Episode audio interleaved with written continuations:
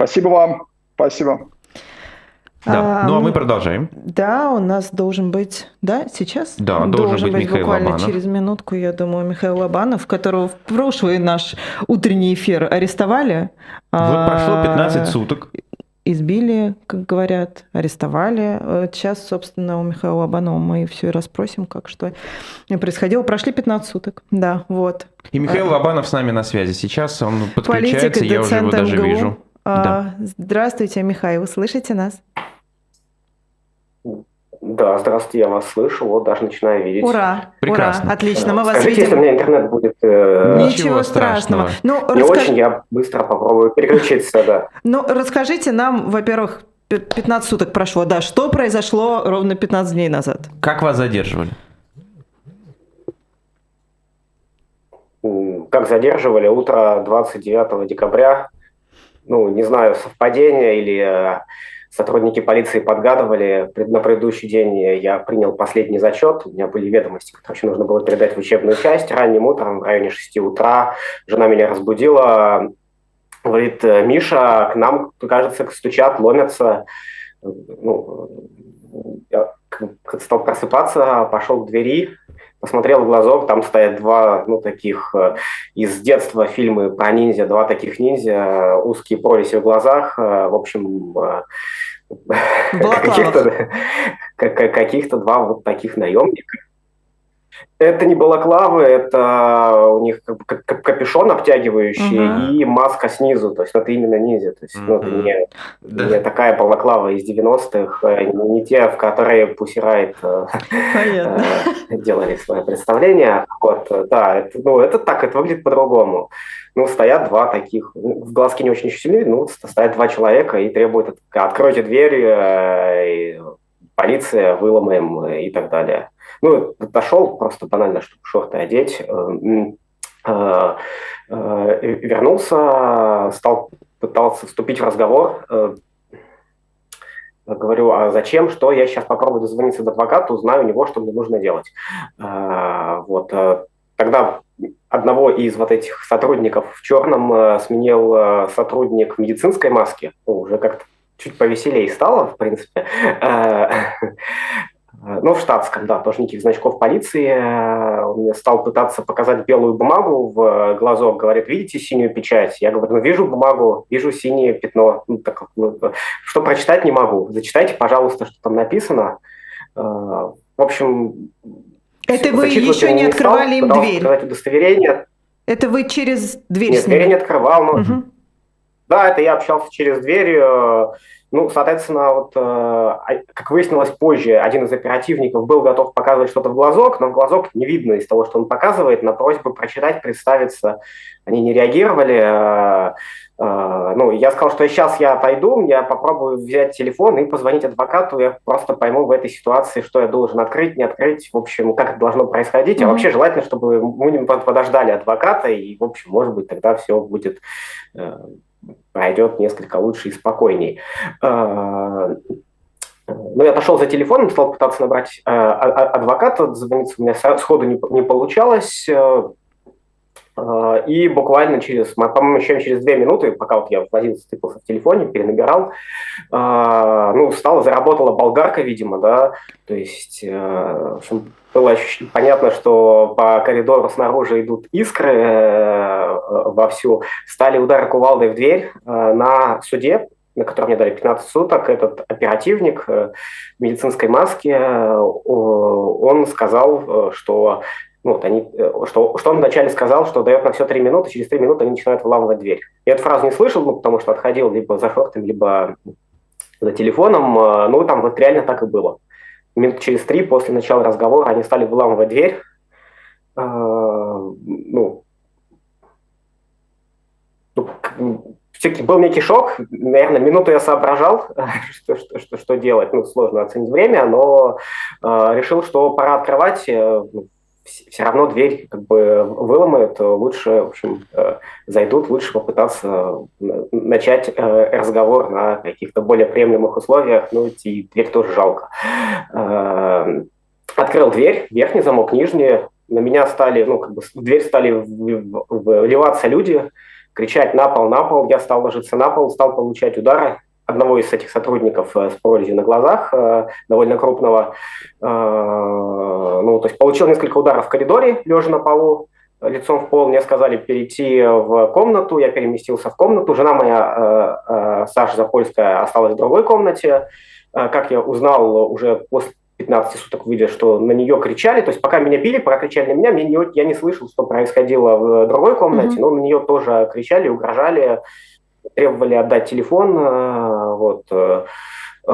То есть, ну, это, может, хорошо, что я не слышал, потому что там уже спустя некоторое время слышал, как она в следующие несколько часов очень бодро отчитывала сотрудников полиции, оперативников, ставила их на место. И, в общем, меня это, честно говоря, очень ободряло, что у меня жена так, ну, то есть, по жизни такой человек, ну, который, в общем, остро воспринимает несправедливость и не молчит о своем восприятии. И в тот момент, в те часы, это было очень приятно слышать. И потом уже в ОВД был такой просьба передать комплименты восхищения от оперативников. Как они себя вели с вами? Это все оценили. Да, соответственно, я остановился, просто как бы на позитивный момент. В комнате меня продолжили бить, лечь на пол, лежа лицом в пол, меня били, поэтому мне сложно, у меня нет такого богатого опыта, чтобы определить, какие эти удары были только кулаком, в основном в правую сторону ребер или ногой. Ну, в общем, не специалист я в этом.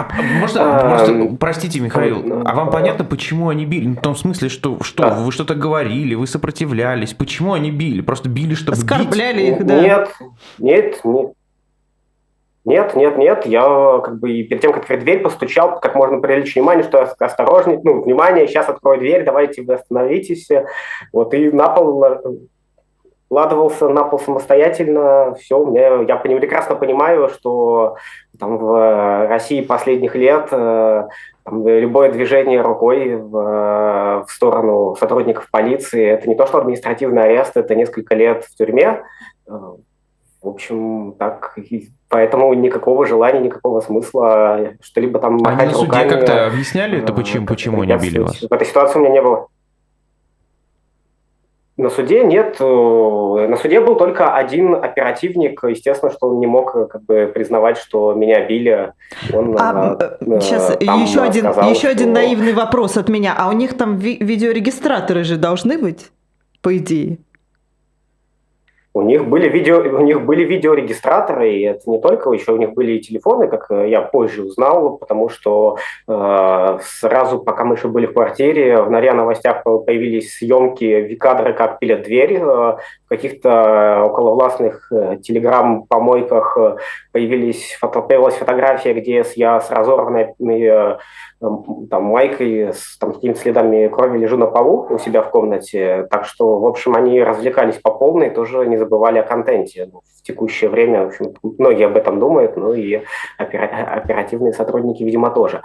Регистраторы были, но, естественно, я советовался с адвокатами, шансов получить запись видеорегистраторов нет, но там, в принципе, относительно же необычно, что суд, принимая дело к рассмотрению об административном аресте, он, отказался принимать, пока не будет решито постановление к делу, добавлено, на основании которых сотрудники полиции пришли в квартиру, что дало возможность получить фотографию этого постановления, потому что оперативники мне его в итоге отказались давать, по причине того, что я хотел вписать именно когда, что уже после августа мне они его пытались выдать, ознакомить, а не до, как это положено.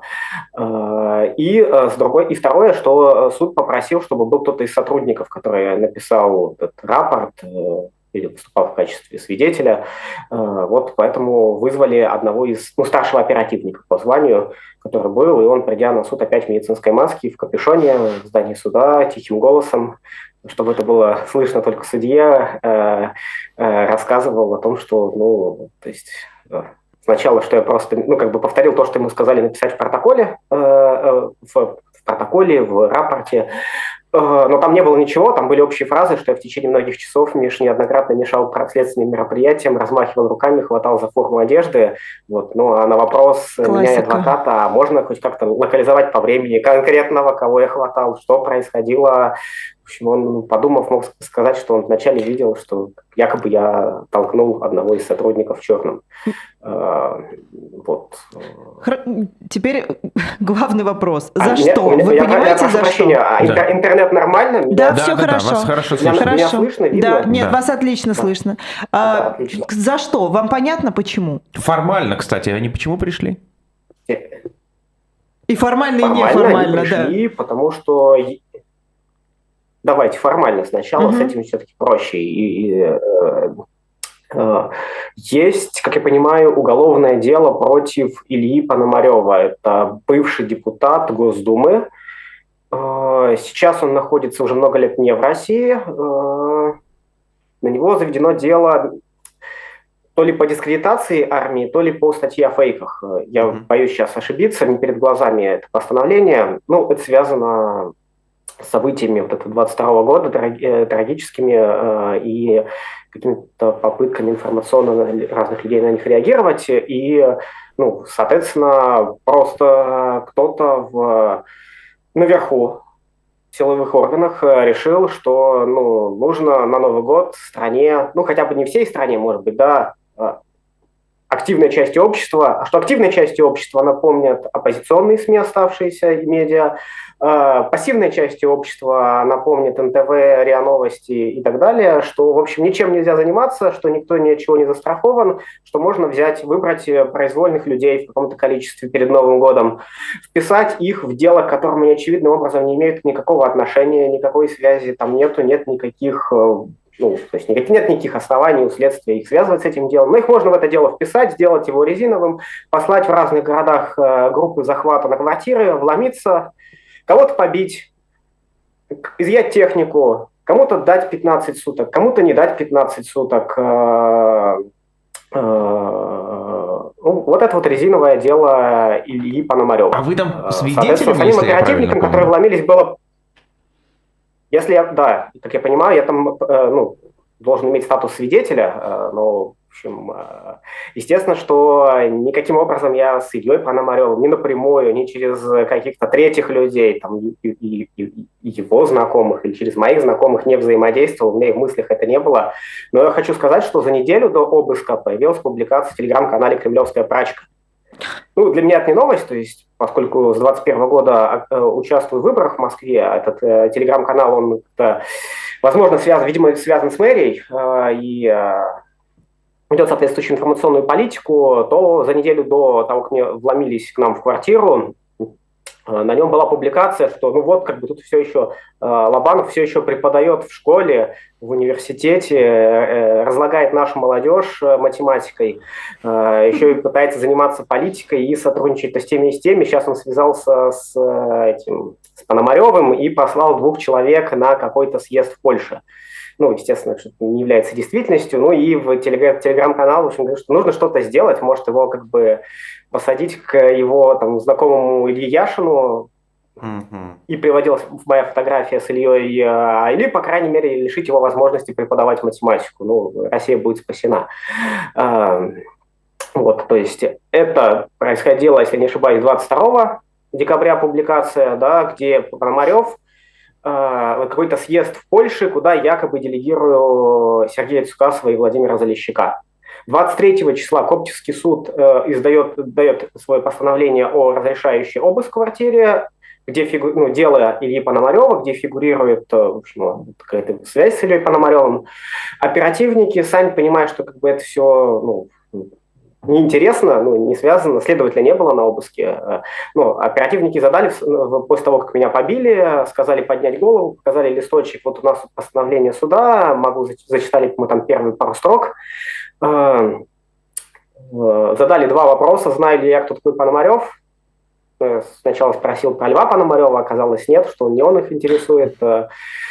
Сказал, что нет, не взаимодействовал. Спросили про съезд, про Цукасова и Залищика, но нет, сказал, и больше их эта тема вообще не интересовала. То есть, то есть это просто повод. То есть их интересовали другие вещи, но то, это просто повод, а в реальности это, ну, основная версия на данный момент Вот уже по факту того, что я вышел из административного ареста, не уехал там на следующий цикл, не уехал куда-то в СИЗО по какому-нибудь уголовному делу, то это, видимо, просто запугать страну, ну, в очередной раз запугать страну перед Новым годом. Страну, ну и, может быть, еще отдельных людей, то есть как формировался этот список, кто там лоббировал своих любимчиков или врагов в него в силовых органах, и я просто не знаю, почему именно я. Михаил, как прошли эти 15 суток? 15 суток, ну, 29-й, это был очень долгий день, да, он начался очень рано, начался очень необычно, вот, ближе к вечеру после суда, ну, я ощутил, что я не могу до конца вдыхать и до конца выдыхать. То есть такое дыхание, оно в таком в среднем диапазоне, когда остается относительно комфортно, любая смена положения, там, лечь, встать, оно еще приносит еще больше дискомфорт. Это из-за ударов по ребрам. В общем, там какие-то были довольно болезненные ушибы. В общем, ничего критичного не было. Через неделю это все ушло, сошло. Смог снова заниматься физические упражнения делать. Ну, неприятно, но... Ну, как-то психологически это можно пережить, здоровье это мое никак не подорвало. Мы были много часов в квартире, здесь оперативники вспоминали Илью Яшина, вспоминали Юлию Галямину, говорят, смотри, вот Юлию Галямину лишили права преподавать, но они как бы готовились, то есть все вообще вот это происходящее в квартире у меня уже тогда вот прям в прямом эфире, оно вызывало ощущение спектакля. На самом деле, у меня ощущение было даже, когда меня били. То есть меня бьют, кричат над головой, что я тебя отправлю на передовую, но ты понимаешь, что то есть, ну, у тебя есть интуиция, она тебе подсказывает, что этот человек реально в ярости, и он как бы что-то настоящее, что-то его волнует, он на тебя почему-то зол. И сам себя заводит еще. А тут ты чувствуешь, что человек пытается...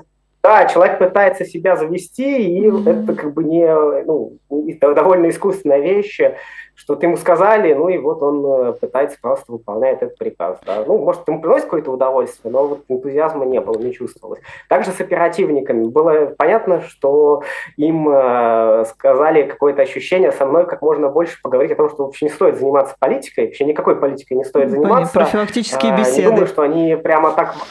Да, у меня нет подозрений, что они так следили за судьбой Юлии Галяминой и знают, что фактически ее там, через инагентство лишили права преподавать, там право на профессию, она преподаватель в первую очередь, да, была в МГУ, в Высшей школе экономики и в других местах.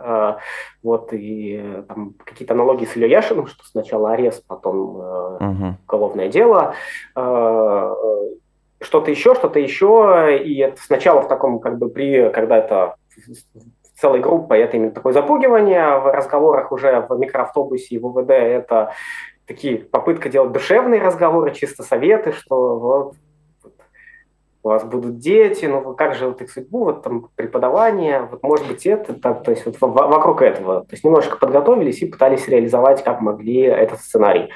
ОВД, девушка-инспектор, единственная на весь район Раменки, которая перегружена, потому что их, наверное, должно быть минимум человек 5, чтобы оформлять протоколы, даже необходимые, ну то есть по тем реальным происшествиям, которые есть, и вот она загружена этой работой, смотрит на оперативников и на просьбу мою позвонить, сделать звонок адвокату, который, оказалось, стоит на проходной, его не пускают, и смотрят на оперативников, которые принимают решение, могу я это сделать или нет, хотя по закону это мое право. То есть оперативники в квартире, решение о моем аресте принимали не оперативники на месте, это им пришло сверху, они между собой это обсуждают, это было совершенно понятно. В отделе инспектор уже смотрел на оперативников и боялась делать что-то, воспринимая их как некое потенциальное начальство, чтобы уйти, сделать что-то, что им не понравится до тех пор, пока не ушли. После этого ситуация изменилась, им был предоставлен телефон практически в неограниченных масштабах, море шоколада, и в общем, все было довольно дружелюбно. Михаил, что вам сказали в МГУ? Пыталась пробиться жена. Ну расскажите. В МГУ я только появился только вчера. Ну, меня как бы стали подходить прямо сразу люди, которых вот, я не знаю, уже пока я шел к лифту, здороваться, выражать слова поддержки, спрашивать, все ли в порядке. Ну, в общем, и радоваться этому, что все в порядке. А ну, руководство? Естественно, что я захожу в университет, сейчас я пойду на экзамен. руководство, я видел заведующего кафедры, он выразил слова поддержки. Вот. Но он, к сожалению, у него стоит VPN, поэтому он сказал, как бы, почему-то странно, очень мало СМИ про это все светило. Вот спросил, как здоровье. Ну, в общем, как бы коллеги поддержали. Михаил, я так понимаю, что коллеги поддерживают. Когда я зашел в аудиторию, видел. Поддерживают, чтобы вы занимались математикой. Но вот вопрос: после всего, что произошло, будете ли вы заниматься политикой? Возможно ли это сейчас в России вообще, на ваш взгляд? В России сейчас невозможно заниматься чем-нибудь, не заниматься политикой. То есть у нас политика пропитывает всю нашу жизнь. Чем я занимался до этого, тем я и буду. То есть я хочу оставаться в математике, в преподавании, буду это сделать все возможное, чтобы это так произошло, осталось.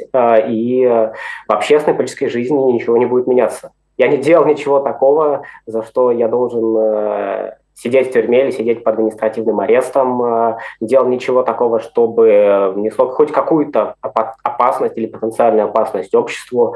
Это то, что я делал, я считаю важным и нужным, я буду продолжать это делать.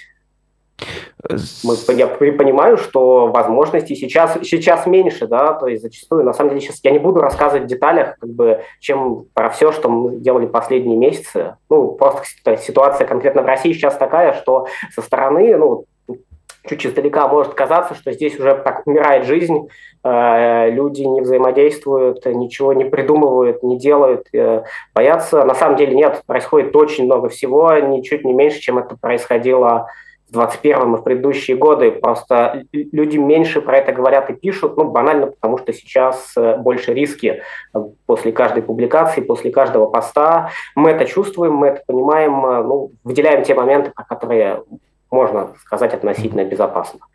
Все продолжится, это важно, это нужно, и это было бы подарком тем, кто послал этих оперативников, эту группу захвата, если бы, не знаю, я не знаю, перестал бы, вышел бы, все, я выхожу из профсоюза «Университетская солидарность», я больше не буду вступаться за студентов и коллег, которых пытаются отчислить, уволить за политические взгляды или за какие-то внутриуниверситетские вещи, что я больше не буду говорить о том, что деньги из бюджета идут не туда, куда нужно, не идут на зарплаты преподавателям и учителям, не идут в медицину, или даже я вообще просто бы взял и уехал. Да? Это был бы отличный подарок на Новый год или, не знаю, там, когда у них профессиональные ближайшие праздники. Я, в принципе, довольно щедрый человек, но вот такие подарки я дарить никому не собираюсь. Они этого не заслуживают. Я остаюсь здесь, в Москве, в университете. Михаил, традиционный вопрос. Кто были ваши сокамерники? Как они воспринимали? Их было много. Да я еще раз спрошу, меня слышно-видно, да? Прекрасно видно и слышно. Да. Нет, отлично, да, не всегда так бывает. Смотрите, это Сахарово. Спецприемник, который, видимо, строился под ковид.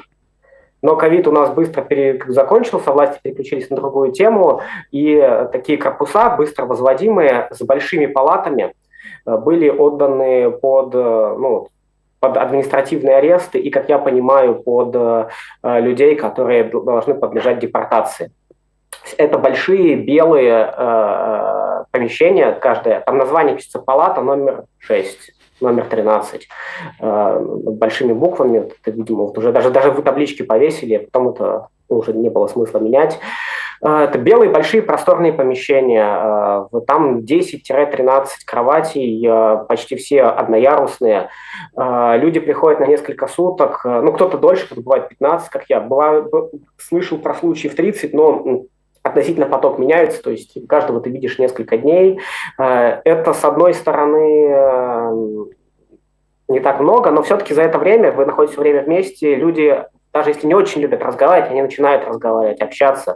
И в этой ситуации они менее насторожены, и есть возможность прям поговорить про то, что их реально волнует. То есть это несколько другая ситуация, и я чувствовал для себя ее ценность, возможность этих разговоров. То есть людей было, это больше 15 человек, с которыми я просто мог говорить либо коллективно, либо мы один на один. Минимум половина из них, даже больше половины, они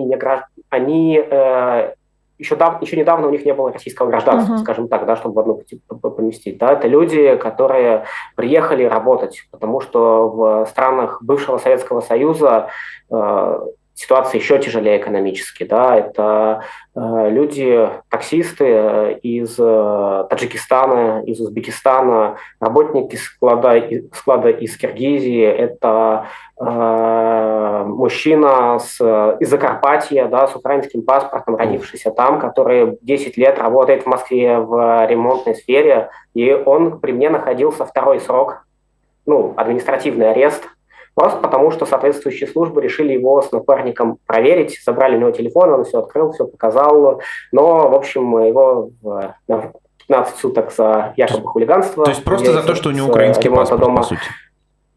Да, просто за то, что у него украинский паспорт, он, в общем, как бы все, что угодно, полиграф отдал, все показал, его все равно им дали 15 суток, потом встретили на выходе из Сахарова, увезли и дали еще по 13 суток, чуть-чуть поменьше, но, насколько я знаю, все-таки у него это прекратилось, и, насколько я знаю, для него это все, надеюсь, закончилось, он дальше сможет вернуться, остаться и работать. Его семья месяц не знала, что с ним происходит. Он был лишен этой возможности, у него забрали с телефона, у него связаться.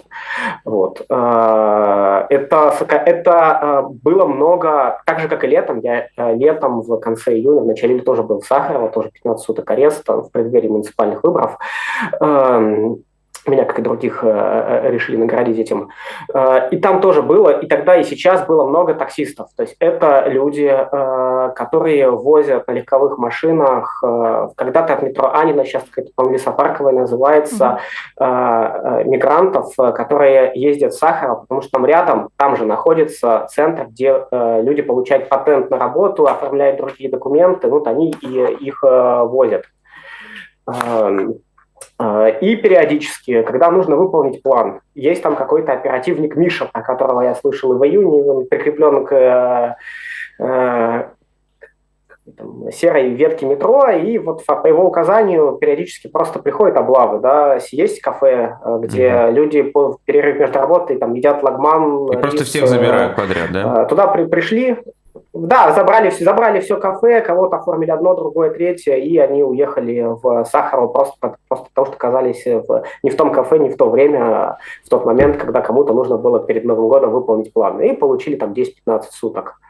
И больше половины, кто там находился, это именно такие люди, с кем я видел. Плюс те, кто ДТП уехал с места происшествия, несколько суток ареста, то есть это тоже какая-то заметная часть контингента.